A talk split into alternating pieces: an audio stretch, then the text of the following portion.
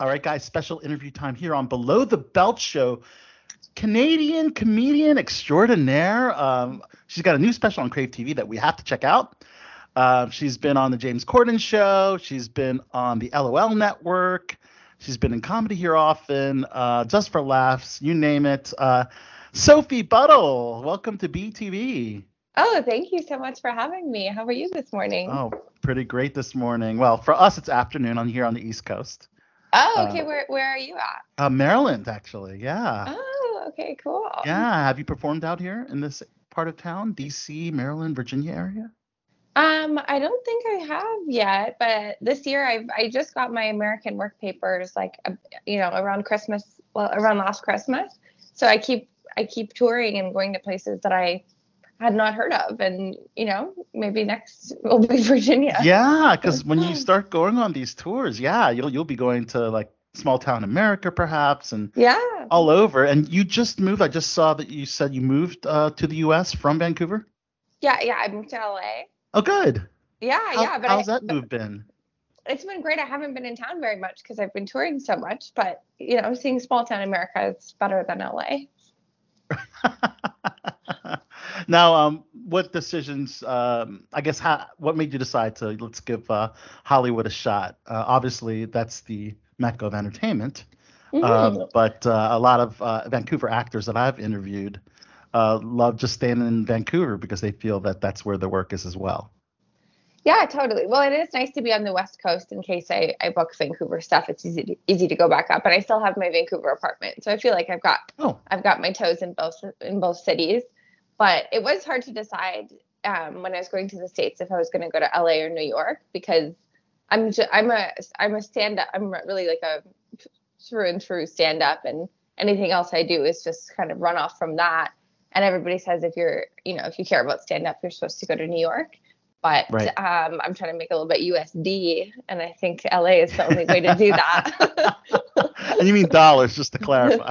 Oh, oh yeah. There's sorry. another uh, nickname for D that which you alluded to in a few of your stand-ups. yeah, yeah.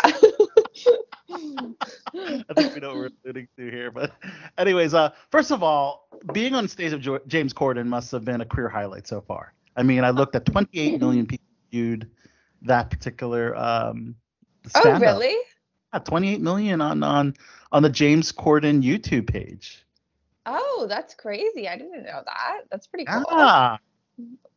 Uh, and, and that, to me, I guess. in that particular uh, set, you uh, mentioned about uh, your boyfriend's schoolgirl fetish. And, uh, I mean, it's a. It ends up being like a play on words, but yeah. I would say he's not alone on that fetish, but but in today's society, yeah, you got to think, you know, you know, Jeffrey Epstein, you know.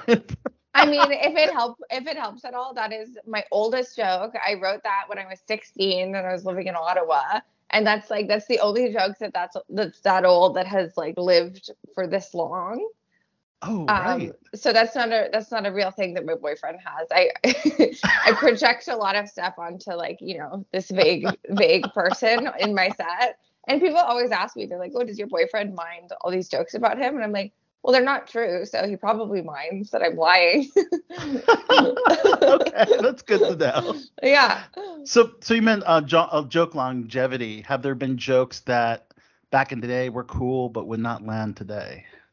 Yes, definitely. I mean, as as society progresses and we become more empathetic as a group, of course, there's going to be jokes that that no longer hold up. And I'm sure mm-hmm. I have some of those too. Like I I can't think of any off the top of my head, but I'm sure if anybody wanted to cancel me, they could go combing through old sets and find something bad.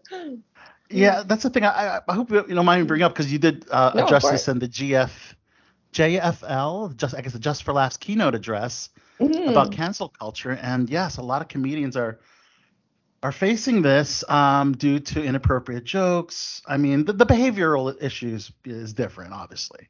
But, yeah, but, yeah. But certain I mean, jokes. People um, people might get in trouble for for a joke that they told, uh, especially like an older one if they were if it was if it doesn't like hold up really with with today's standards. But I think the thing that really affects careers is if somebody's like yeah, exactly, doing like in-person criminal behavior. Exactly. That's that's really what gets you actually canceled. Yeah. So, what kind of steps do you go to to make sure that the jokes that you tell um, are, I guess, uh, acceptable for today's today's audience? Yeah, I mean, I honestly think if you're telling something that you believe to be genuinely true, that it's acceptable. Like it feels like it's it's often the people that are just trying to antagonize others that are are doing things that are not appropriate and i think that if there's truth in something then you should have confidence saying it and you know sometimes you do need to go a little bit deeper than whatever initial truth you you wrote the joke on and figure out maybe why you feel this way if it's if it's controversial or something but I do think that you can you can get away with talking about anything. Like I'm I'm not someone that thinks you can only talk about things that you know are directly in your circle because especially if you're a professional comic and you're you're doing an hour every year or something like you run out of stuff about your own parents and and you have opinions about the world and when if you have fans like your fans want to hear your takes on on the things that are that are happening at that time you know? So i think that you can i think as comics if you're a good comic you can talk about anything but you have to you have to really figure out what your point is. Very good yeah. And you actually had a good analogy. It's almost like uh, making a mistake at work and getting fired for it. For mm. some of the um, believe you said that on your keynote address uh, for just for yeah yeah exactly it's just everyone saying oh yeah i'm getting i'm getting canceled or something it's like exactly it's like if you mis- make a mistake at work like on stage and then people don't want to work with you anymore. That's just that's part of any job. But that's that's another thing. It's true. It's like we're not doing improv comedy. Like there's not going to be something that that slips out that gets you in trouble. Like if you're going to the point of putting out jokes to the general public, you've practiced that on stage and you've written it right. and you've run it by people. Like if something is making it to the public arena, that's something that that comic is sure about. And so if if that's something that gets them canceled, then they need to have, you know, maybe a few more filters in the future for their jokes. Uh, do you feel that a comeback is possible for certain canceled comics, and what should be done for those particular comics that have been canceled? Yeah, yeah, no, of course there is, and especially when it is something like uh, just a joke that was that was inappropriate from the past. I think that um, society does have a tolerance for forgiveness for that. But I read a thing that was really interesting about how human beings are really like programmed to want revenge. And that's why like the American oh. justice system is like very punitive. Like like humans have this instinct that if someone did something bad, they should they should suffer and they should you know be punished. Interesting. And I yeah, and I, I don't really I don't think that that's something that I believe in. I don't I don't think that that really makes sense. Like I do think that if somebody is being inappropriate to their coworkers, that's not a job they should be allowed in anymore. Um, and so I don't think um, if somebody is like causing problems for you know female comics off stage that they necessarily should be allowed back in unless they acknowledge their behavior and are not going to do those things moving forward. But it seems like a lot of the time they just say oh i've done nothing wrong.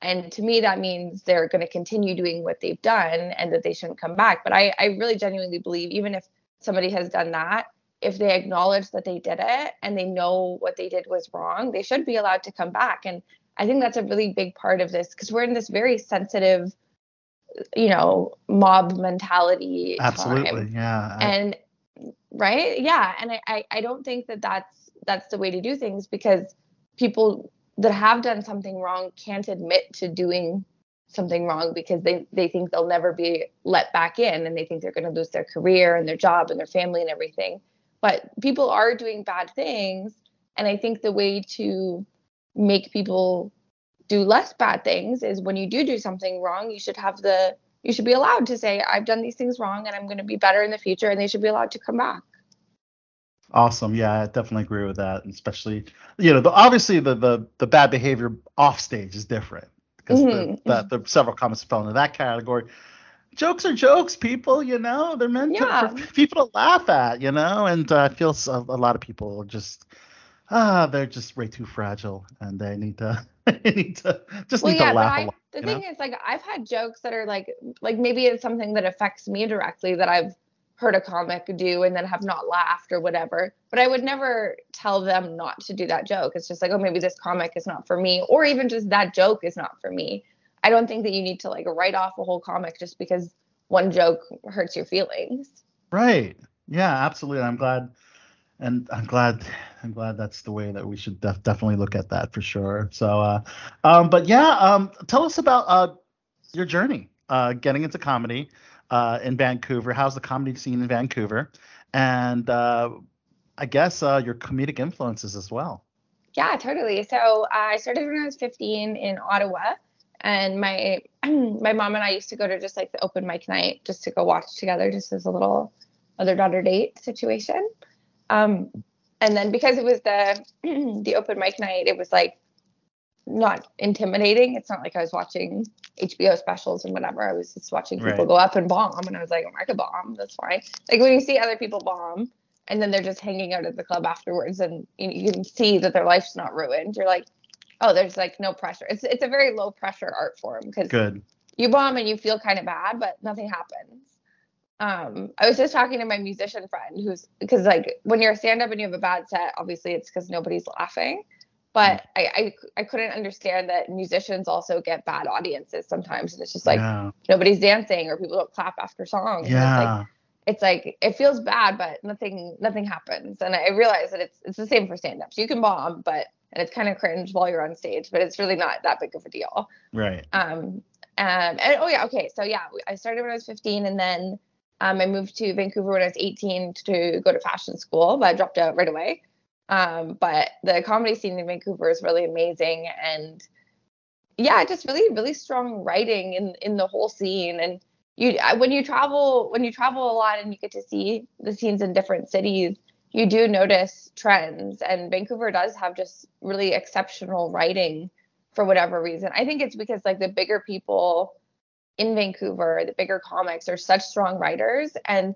the scene is is quite small. So if you're a new comic and you're kind of and you're moving past the open mic scene, you're on the same shows as the best comics in town. And so you have to follow them and you, you're on a bunch of the same shows together that week. So you see how they develop a new joke and how they add stuff and how they act on stage. And so I really think it strengthens everybody when a scene is small enough that that newer people perform with with the pros it's like when you play um, when you go skiing with people that are better than you it just makes you better and i think it's the size of the city that makes everybody get get strengthened um, by the good people and uh, and my comedic influences yeah.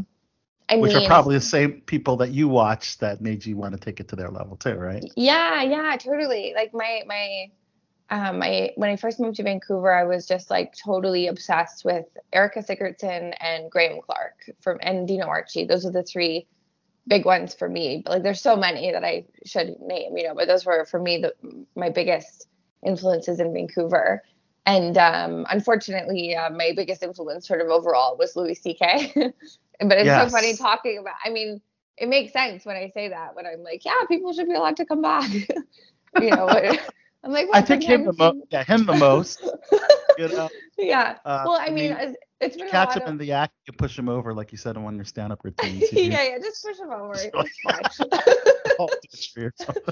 I know. I just I try so hard to to be consistent in my morals. So like I it's it's so hard when you're the person that you idolize the most is somebody that did the thing that you you think is so bad you know like it's mm-hmm. it's a mm-hmm. really it's a really difficult thing to to juggle and i think a lot of comics dealt with that with bill cosby too because i know he was the biggest influence for like yeah. so many of my comic friends and when you're a fan of a comic especially as a as a comic and you have this person that you really like base so much stuff on when you're a fan of them you're not just a fan of you know their music or this or that like you're a fan of like who they are as a person like when you're a fan of a stand-up you're a fan of like that like the, they're inside you know this is this is the person's lens of the world that you want to see and so yeah. when you find out they're doing something predatory you really feel like it's a personal flaw of yours that you that you you know subscribe to this person so deeply. Uh-huh. So it is like it does feel like a real um like moral moment where you have to decide like oh is is there something that I you know I'm not I'm not solid on that I you know I'm so attached to this person. Yeah, no, that makes a lot of sense. And of course, uh, going off to your uh, Juno Award, right? Uh, mm-hmm. For 2020 Best Comedy Album of the Year, which was mistakenly categorized in easy listening for one reason. that was my mistake. which I was like, I put it out myself. I put it out independently. Um, right. And then while I was uploading it on whatever website I was using, I couldn't find the comedy the comedy genre. Right. And I was easy like, listening as your boyfriend's grabbing a towel to wipe you off. Right. I mean, I I think my album's easy to listen to, and so I figured that makes sense as a genre. but I'm reading that you're the first female comic to actually win the Juno Award. Wow. Yeah, yeah. How did that feel? That felt great. It was like it felt really cool and it was like yeah. a really big big moment for my career but i was also mid pandemic so i was just at home alone in my apartment when i found out that i won so it was a little felt a little anticlimactic you know i got my my my trophy in the mail a couple weeks mm-hmm. later. like we, yeah. we never didn't get to do like a big red carpet moment or anything. So it yeah. almost it almost felt unreal because I was just just continued sitting in my apartment playing Animal Crossing. Like my life didn't really change. there, there's also like I'm so obsessed with female comics. Okay, like yeah. Yeah, Nikki Glazer and Beth Stelling are, are huge ones for me. Um, Glazer, yeah yeah, and then when I was first starting, I just watched Sarah Silverman's special over and over again. Um, but I, I'm really drawn to female comics. Like I'm, I definitely find, especially right now, I'm, I'm more likely to like laugh out loud at a female comics set than a male yeah. comic. And it, I think it's just because men aren't funny. I'm just kidding, but I think like, I think, I think I, I think I'm just, I'm really connecting with. Oh, and um, a, a, a female comic that I met since I moved to the state is Ali Macofsky. And she's nice. like immediately one of my favorites. Like she's so funny. She she's like very absurd, but like yeah, she's oops, she's amazing. Yeah. So two of the my favorite uh, female comedians, including yourself, of course, is uh, mm-hmm. uh, Amy Schumer and Eliza Schlesinger, and they've gone yeah. off mm-hmm. from stand up to do film and television. Do you see mm-hmm. yourself uh, following uh, in those footsteps and doing uh, any film or te- television work? And if so, what would you like to do? Yeah, well, there's a couple things that are that are up in the air right now that I that I might be doing. So definitely behind the scene scenes, I'm doing a lot of a lot of writing and, and auditioning for things. Okay. So yeah, so I'm just I'm just waiting for for sort of the first big thing to to catch but I definitely want to do that as you know because I'm trying to make some of this USD, obviously. Yeah, and I, I do make so much more money in film and TV than than being a stand-up, and it's like it's gotten a little bit better. Like they like they do pay comics better in the states than in Canada, but you can't. The amount of upkeep it takes for my hair and stuff, like I need I need to get a TV job to to maintain yeah. that. I'm very high maintenance. well, yeah, you were almost going into fashion. Uh, what, what, um, what TV show would you love to be a part of? Like, if you could choose. What yeah. top television so, shows to run? Totally. So my favorite two shows are White Lotus and Succession. Those are like, th- those TV shows have both moved me to my core. Wow. and they're I'm not also, comedy per se. I, I would describe them both as like dramedy. Dramedy, but, yeah. But I, I, I like that because I find that like Succession is produced by Will Ferrell, um, right. Will Ferrell and um, Adam um, McKay. Adam McKay, yeah, and so yeah. so I the jokes are are obviously it's not like the same kind of jokes per minute as like a Seinfeld or something, right? But I but I do find when when they do put jokes in, they're better than any any jokes in a in a comedy show. Wow. Yeah, and I think that it makes the jokes better if there's really solid um, drama storylines and writing because you really feel more sucked into the world and then the jokes hit even harder.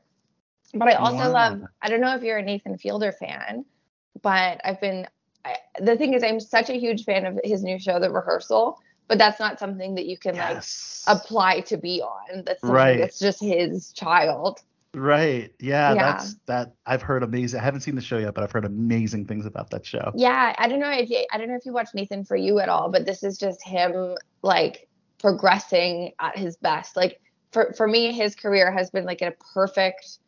He's he's every opportunity he's had, he's taken it and he's he's really ran with it in exactly what he thinks is funny, which I think is like really honorable because I think as soon as you get some heat, it can be it can be easy to just kind of become a parody of yourself.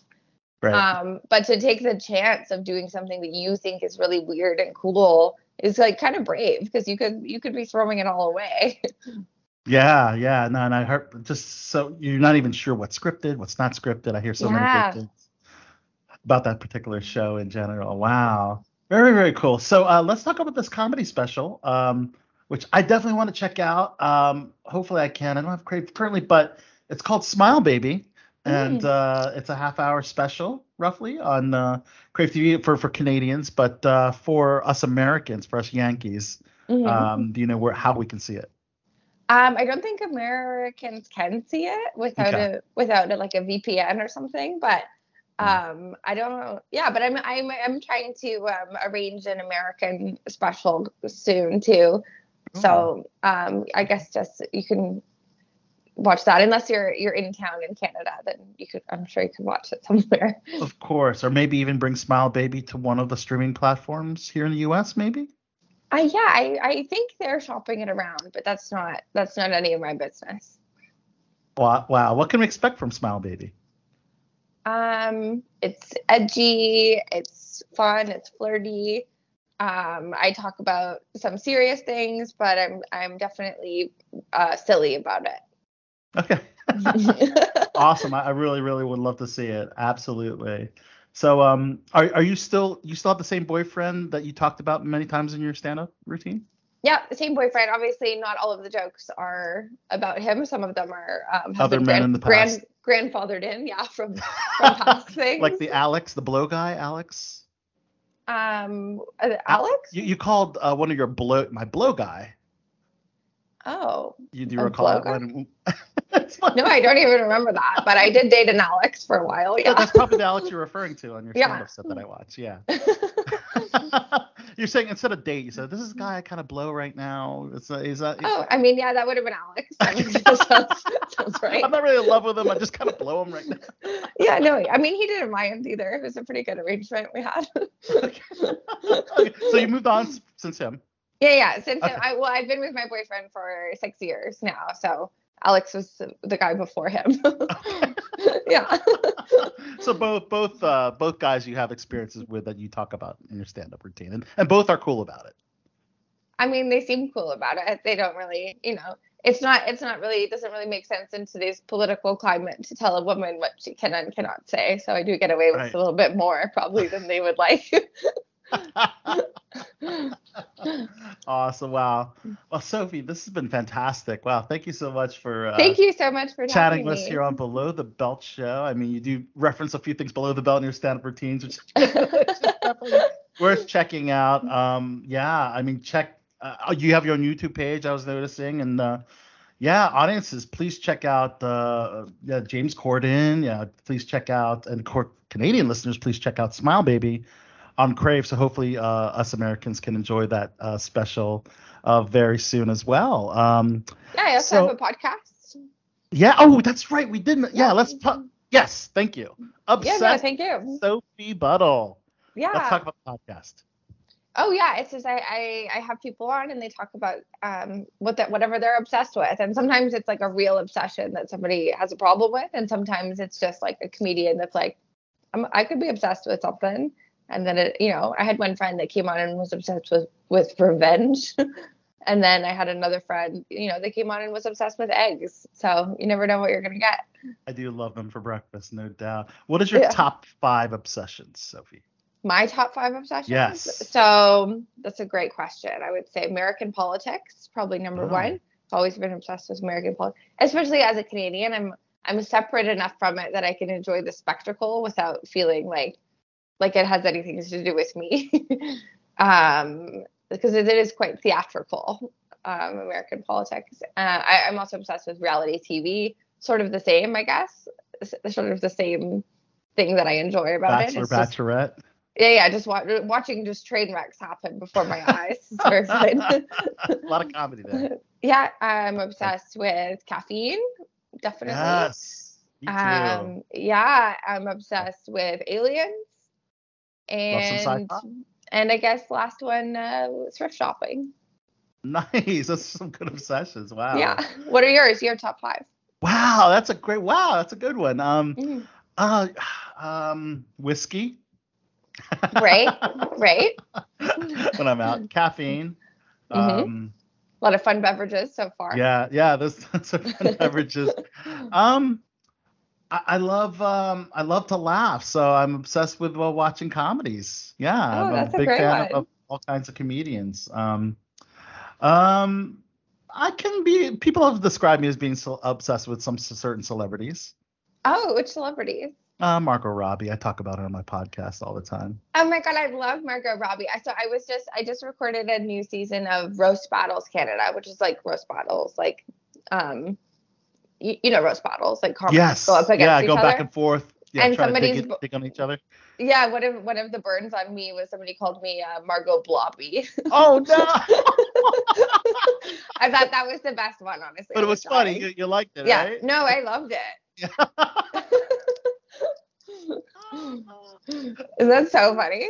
I need one more. I think I mentioned four, right? Yeah, yeah, one more. Um, uh, I'm obsessed with um, when I go to a different city, I like to try the top museum and top uh, restaurant. Like I, um, so you know, going to Chicago very recently, I had to to do both. You know, um, and then uh, I was in Dallas not too long ago, and Portland. A lot of the uh, Dallas All good Portland food cities. were first time cities for me. So. Mhm. those are all very recently. So I was like, I gotta, I gotta do this. I gotta go to this museum as an art aficionado, and I gotta try this restaurant as a foodie. So Yeah, those are great things. I, I love a museum too. My my when I go to new cities because I'm always on tour, I always go to the thrift shops, like wherever the cool. There's there's usually a little thrift strip in most cities, and it's that's always really fun to walk around. awesome, wow. So yeah, check out uh, Sophie's podcast, Obsessed with Sophie Buttle, Smile Baby on Crave, um, your YouTube page. Uh, Sophie, this was fantastic. You're Yeah, so nice meeting you. Yes. Um, and if you could, before I let you go, let us know who you are, throw out some of your accolades, and then at the end, make a reference to our show title called Below the Belt Show and whatever. Yeah, no problem. Come up, come up with that. Great. Um, hi, everybody. I'm Sophie Buttle. I'm a Juno Award winner, comedian, writer, and actress, and podcaster, sure. And you're listening to Below the Belt. Awesome. Any below the belt reference? Oh, oh, like, um, Joke. um, okay, yeah. And, um, you know, and hopefully you listen to this and you feel a little tingle below the belt. That's exactly what it is. Yes. Okay, perfect. That was all. Comedians are, are the best with the promos. I love it because I get. one was like below the bell. You, you'll need a yardstick for one. oh, classic, classic. That's good below stuff. the belt with me, you'll need a yardstick. Oh, I love it. All right. Well, thank you, Sophie, and uh, have a great, uh, great time. And um, we look forward to hearing more exciting things. yeah, it was so nice meeting you. Thank you so much for having me on.